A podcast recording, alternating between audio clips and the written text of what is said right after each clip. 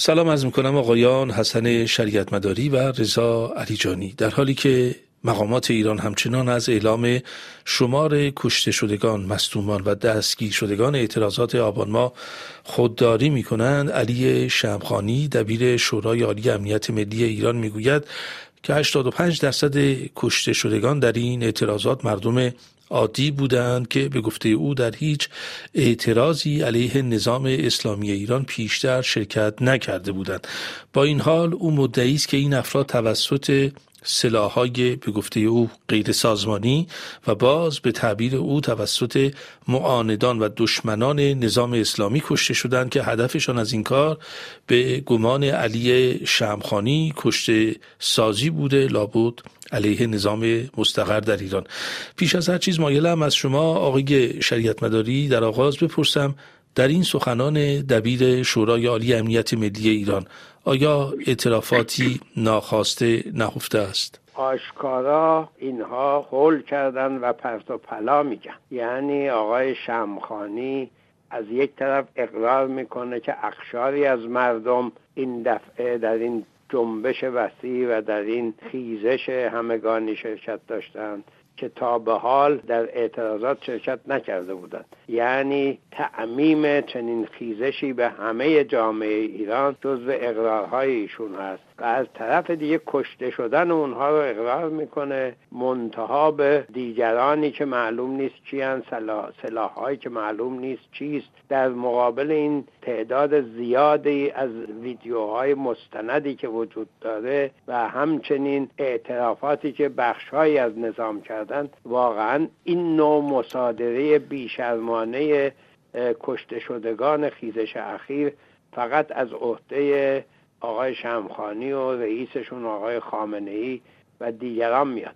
اینها به این نتیجه رسیدن که تنها راه این هست که خانواده های بسیار فقیر و, در و ساده رو در شهرستان ها با شهید نامیدن فرد کشته شدهشون امیدوار کنند که از امتیازاتی که شهید در جمهوری اسلامی داره در آینده برخوردار خواهند شد. و اونها رو در حقیقت بلکه بتوانند وادارند که در بعضی از مصاحبه های تلویزیونی حرف های اینا رو تایید کنه. البته وضع اینا طوری است که هیچ کدوم از این حرفها به نتیجه نخواهد آقای علی یا سخنان علی شمخانی ناخواسته این را بیان نمی کند که در سرکوب و کشتار معترضان این بار نیروهایی شرکت داشتند که عموما طی این سالها تحت عنوان نیروهای لباس شخصی از آنها نام برده می‌شد و خب همگی تحت اداره و کنترل نظام اسلامی ایران بودند و توسط این نظام در مقابله با اعتراضات عمومی به کار گرفته شدند. اینکه این نمایش رو علنی کردن یعنی آقای خامنه ای که آمد از موزه بالا اشرار نامی امروز آمده و میپذیره که دو بخش یعنی کسانی که اساسا رهگذر بودن و کشته شدن و کسانی که در اعتراضات بودن ولی اشرار نبودن اینها شهید محسوب بشن دلجویی بشه و حتی فریبکارانه تر از همه بخش سوم که اشرار هستند از خانواده های اونها هم اگر مثلا همراه با اون کشته شدهشون نیستن دلجویی بشه این فریبکاری به گمان من و علنی کردنش و به تلویزیون آوردنش صرفا برای خریدن خانواده ها یا دلجویی از اونها نیست. این نشونگر این هست که در اعماق خود حکومت در درون اخشار مذهبی حتی نیروی سرکوب نوعی اعتراض به وجود اومده. به سوال شما برگردم نه تنها لباس شخصی ها بلکه اینها عرازل و اوباش رو همونطور که آقای همدانی در جنبش سبز گفته بود. بسیج کردند خود بسیجی ها و خود بدنه سپاه هم در در حیات و در محوطه پایگاه هاشون این عرازل و اوباش رو دیده بودند بنابراین یه تلفیقی از عرازل و اوباش لباس شخصی ها بسیجی ها و کسانی که بی اطلاع هستند و برای پول روزمزد اینها رو استخدام می‌کنند مجموعی اینها سرکوب رو در دست داشتن که مستقیم به سپاه و و فرمانده سپاه آقای خامنه که حکم تیر رو داده بود وقت شدن. اما این که حالا بعد از چند روز آمدن از یک طرف دست نوازش بر سر قاتل ها می‌کشه آقای خامنه و اونها رو تشویق می‌کنی که محله به محله باید کنترل بکنی.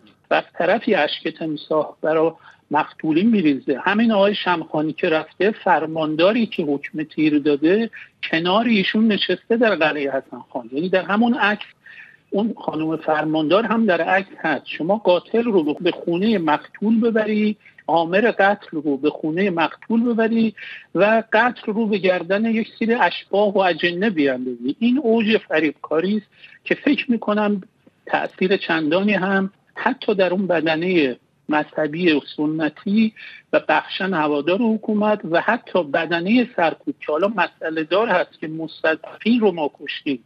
و آقای خامنی آمد بعد از چهل سال. مستضعفین بود که محرومین اقتصادی بودن. کسانی که حق اقتصادیشون خورده شده بود.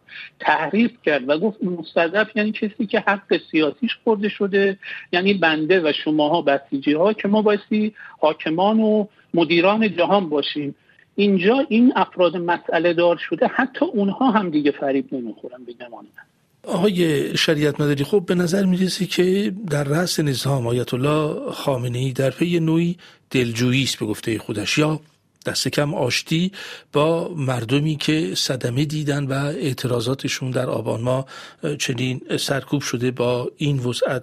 آیا این دلجویی آیا این آشتی امکان پذیر است؟ آیا آب رفته قابل بازگشت به جوی است؟ مردم در کلیت خودشون آقای خامنه ای رو عامل اصلی و عامل اصلی این کشتار وسیع می‌دانند.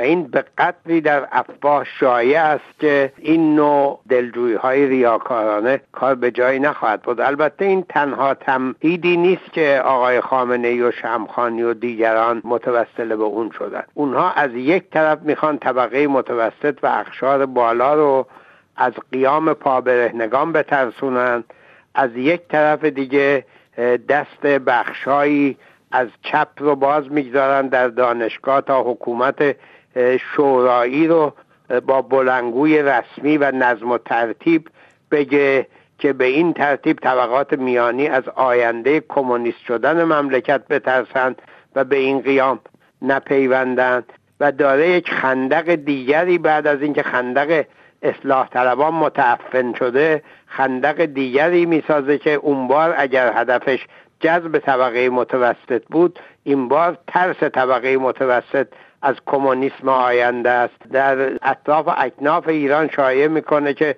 ترس از تجزیه وجود داره و هر راهی که ممکنه از رشوه و ترساندن و سرکوب و اعترافات تلویزیونی و توسل به هر دناعت اخلاقی انجام میده و آقای شمخانی و دیگران هم پادوهای حقیری هستند که اون رو انجام میدن.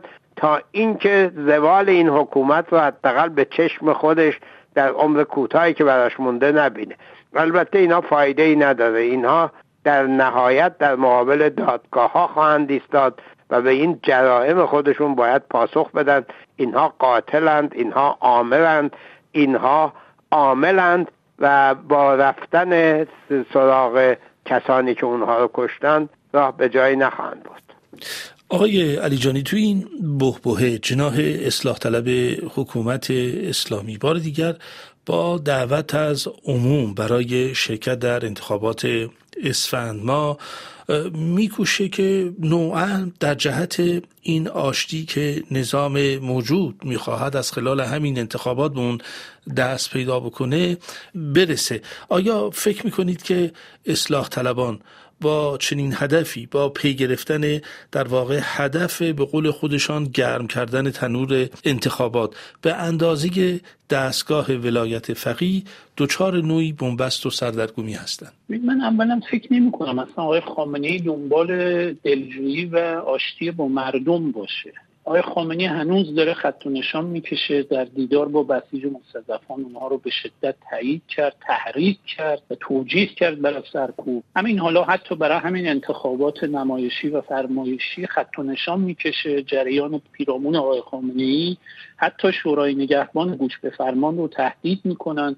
بنابراین من تصور نمی کنم که حتی آقای خامنه ای از سیاست النصر به رو بشه یک ذره عقب نشسته باشه. آقای خامنه ای هم در 96 که قافلگیر شد و هم در 98 که از قبل هم وزارت اطلاعاتش هم اطلاعات سپاهش هشدار داده بودند بنابراین گافلگیر نشد و آمادگی داشت و البته فکر نمی‌کرد با این وسعت و با این شدت اون کسانی که مستضعف بودن اون کسانی که وعده خدمت به اونها رو انقلاب داده بود با این وسعت در کنارش بیستن. آقای خامنه‌ای به شدت ترسید.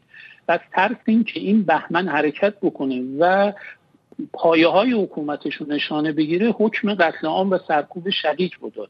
نکته دوم ببینید الان اصلاح طلبات در اوج تشتت و ضعف سیاسیشون هستن. از این طرف امثال آقای قدیانی است. حتی ما آقای زیبا کلان می‌گوید که من بعد از این خونریزی ضمن آن که همچنان به صندوق رأی معتقدم رأی نخواهم داد آقای رمضان زاده و امثال اونها اینها یک طیف هستند. حتی من امروز دیدم آقای زائری که یک روحانی است که در حتی جبهه اصولگرایی بوده میگه من برای اولین بار نمی‌خواهم رأی بدم.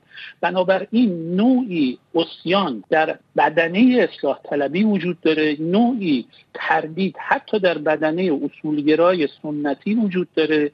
بخشی از اصلاح طلبان که به نظر من دو قسمت هستن اینها که آقای خاتمی الان پرچم هر دو قسمت شده یه قسمت اصلاح طلبان محافظه کاری که فکر می‌کنن با همین اصلاحات قطر چکانی می‌توانن به نتیجه برسن و یک بخشی راندخارانی که فرصت طلبانه می‌خواهند همیشه کنار سفره باشن اینها تلاش می‌کنن خاک بپاشن روی خونه های 98 و مردم رو به انتخابات بکشونن. اما اینها هم با قهر مردم به گمان من مواجه خواهند شد و همون گونه که آقای خامنی در جنبش سبز سیلی خورد دعوت کنندگان به انتخابات اخیر حالا چه اصلاح طلب باشه چه غیر اصلاح طلب باشه این دفعه اونها هم علاوه بر آقای خامنه‌ای سیلی خواهند شما چه فکر می‌کنید آقای حسن شریعت مداری؟ بله ببینید انتخابات دیگه اصولا در بین خودی ها هم رونق خودش رو از دست داده و دیگه به عنوان وسیله ای برای توضیع مجدد قدرت بین خودی ها حتی با تقلب هم جدی گرفته نمیشه. برای اینکه پایه اجتماعی این نظام از دست رفته این بینظمی سرکوبگر که به غلط نام نظام بر خودش گذاشته در اوج فلاکت و در حزیز سقوط و بنابراین انتخابات رو فقط با جعل آرا و پشت سر هم کردن فیلم ها و این دور شعبد بازی ها ممکنه یک ظاهری براش جور کنند. انقدر این قضیه در بین مردم شایع شده که در این رپ معروفی که امروز منتشر شد می‌گوید که مردم ورقن.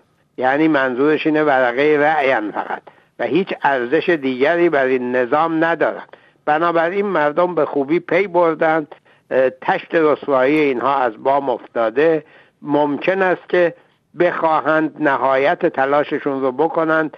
این انتخابات بسیار هزینه بر و بسیار تعیین کننده رو به نوعی برقرار کنند. همه باید در این صدد باشند که این انتخابات را از بن تحریم کنند و دستگاه انتخابات رو بر سر اینها خراب کنند تا اینها این آخرین وسیله خدعه و تزویر رو در مقابل مردم هم از دست بده. آقای علی جانی اگر به نظر می‌رسه با توضیحاتی که شما فرمودید و آقای شریعت مداری که قدرت در کلیتش بنبسته حتی تا جناح اصلاح طلبش سردرگم دست کم در مواجهه با بحرانهای متعدد کشور مخالفانش چطور؟ در چه وضعیتی هستند؟ چه در داخل چه در خارج؟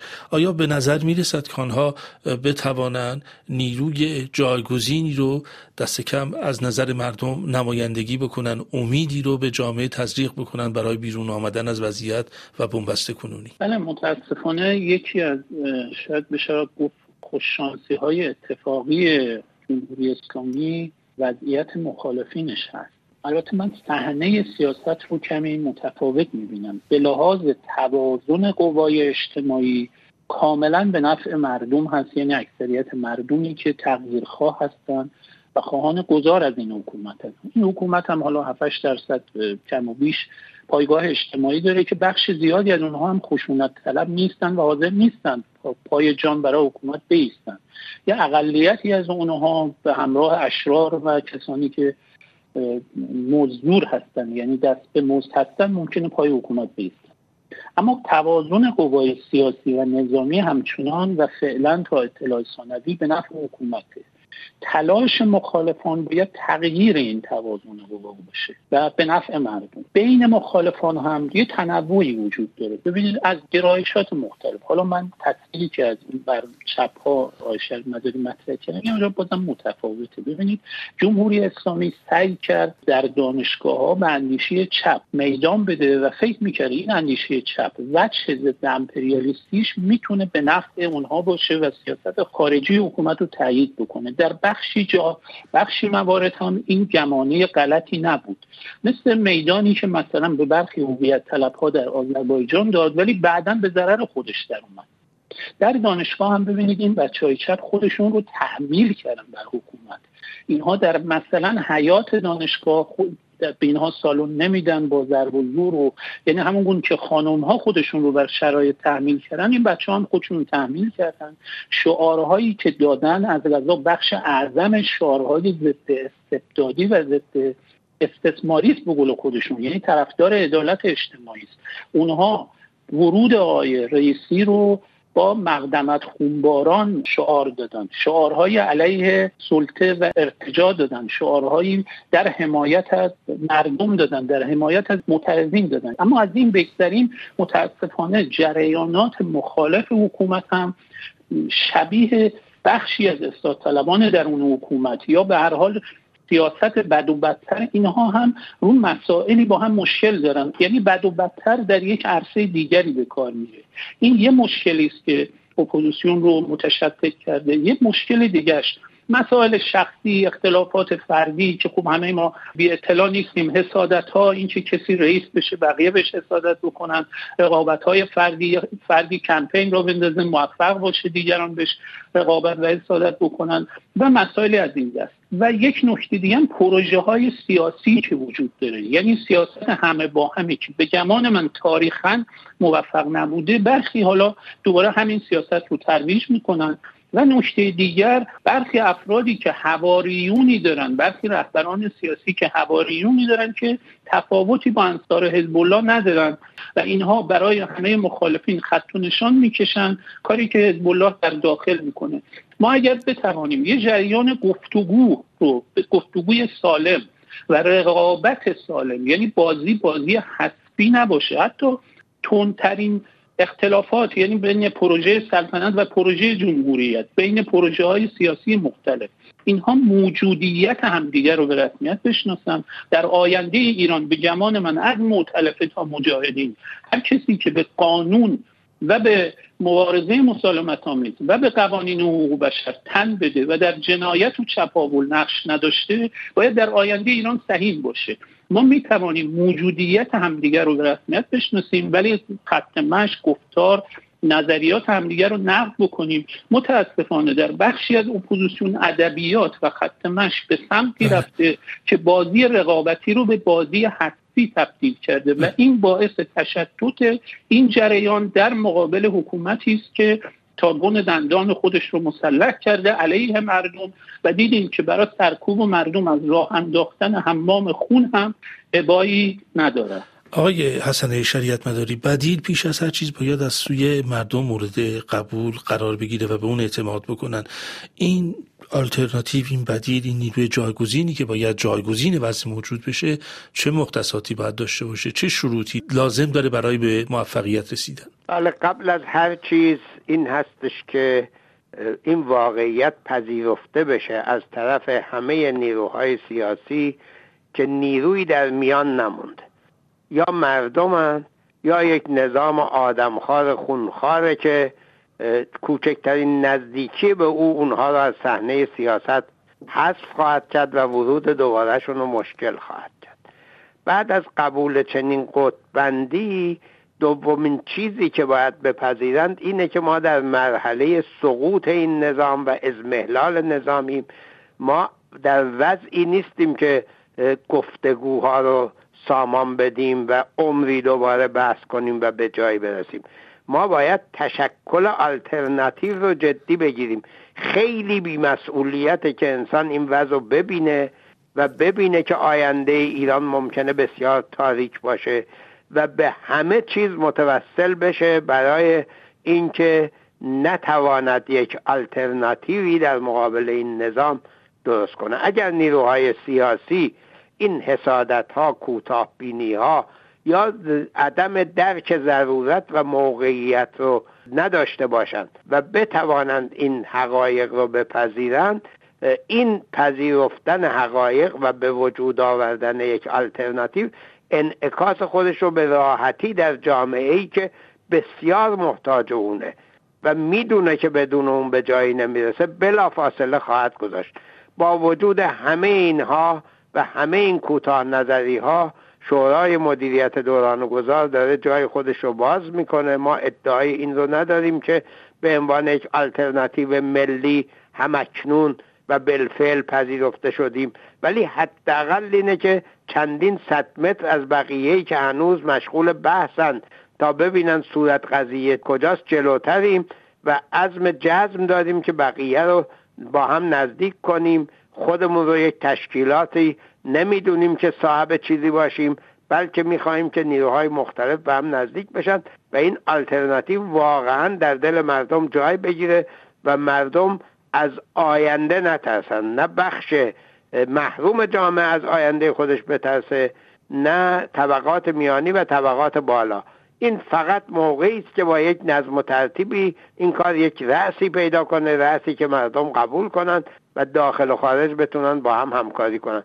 بدون این کار بقیه کارها بی حاصله و بی مسئولیتی و بی اخلاقی است مهمتر از همه. من این روایت دوگانه ساز و قطبی ساز آقای مداری رو البته قبول ندارم. یعنی اینکه یا طرفدار حکومتین یا طرفدار روایتی که ما از گذار میگیم. نه بسیاری از نیروها هستن که خواهان گذار هستن این روایت رو هم قبول ندارن و حکومت رو هم در مرحله اضمحلال و سقوط نمی‌بینن. مشیشون فرق می‌کنه. یعنی خواهان گذار هستن ولی با مشی متفاوت. یکی از مشکلات اپوزیسیون همین روایت های سفید و سیاهی است. مشکل اصلی مرحله گذار الان رهبری نیست. تونس هم بدون رهبر بود مشروطیت ایران هم رهبران چندگانه داشت. مشکل اصلی تغییر توازن قوا و ایجاد انگیزه برای تقویت نیروی مردم هست. ما نمی‌توانیم مدیریت گذار دموکراتیک بکنیم ولی از مبنا دموکراتیک نباشیم. ببین بخشی از مشکلات اپوزیسیون به اینجاها برمیگرده. یعنی به یک نوع خود مرکز بینی و دیگران رو در حاشیه دیدن روایت خود رو روایت حقیقت دانستن و بقیه رو در جهان به اصطلاح پیرامون و قطب مخالف دیدن. شیخا خوب ورد آورده ای لیک سوراخ دعا گم کردی. بله. امیدواریم این سوراخ که شما پیدا کردین جواب بده بسیار خوب. بسیار خوب. از توضیحات شما آقایان حسن شریعت مداری و رضا علیجانی سپاسگزارم و ممنونم که در این گفتگو شرکت کردید.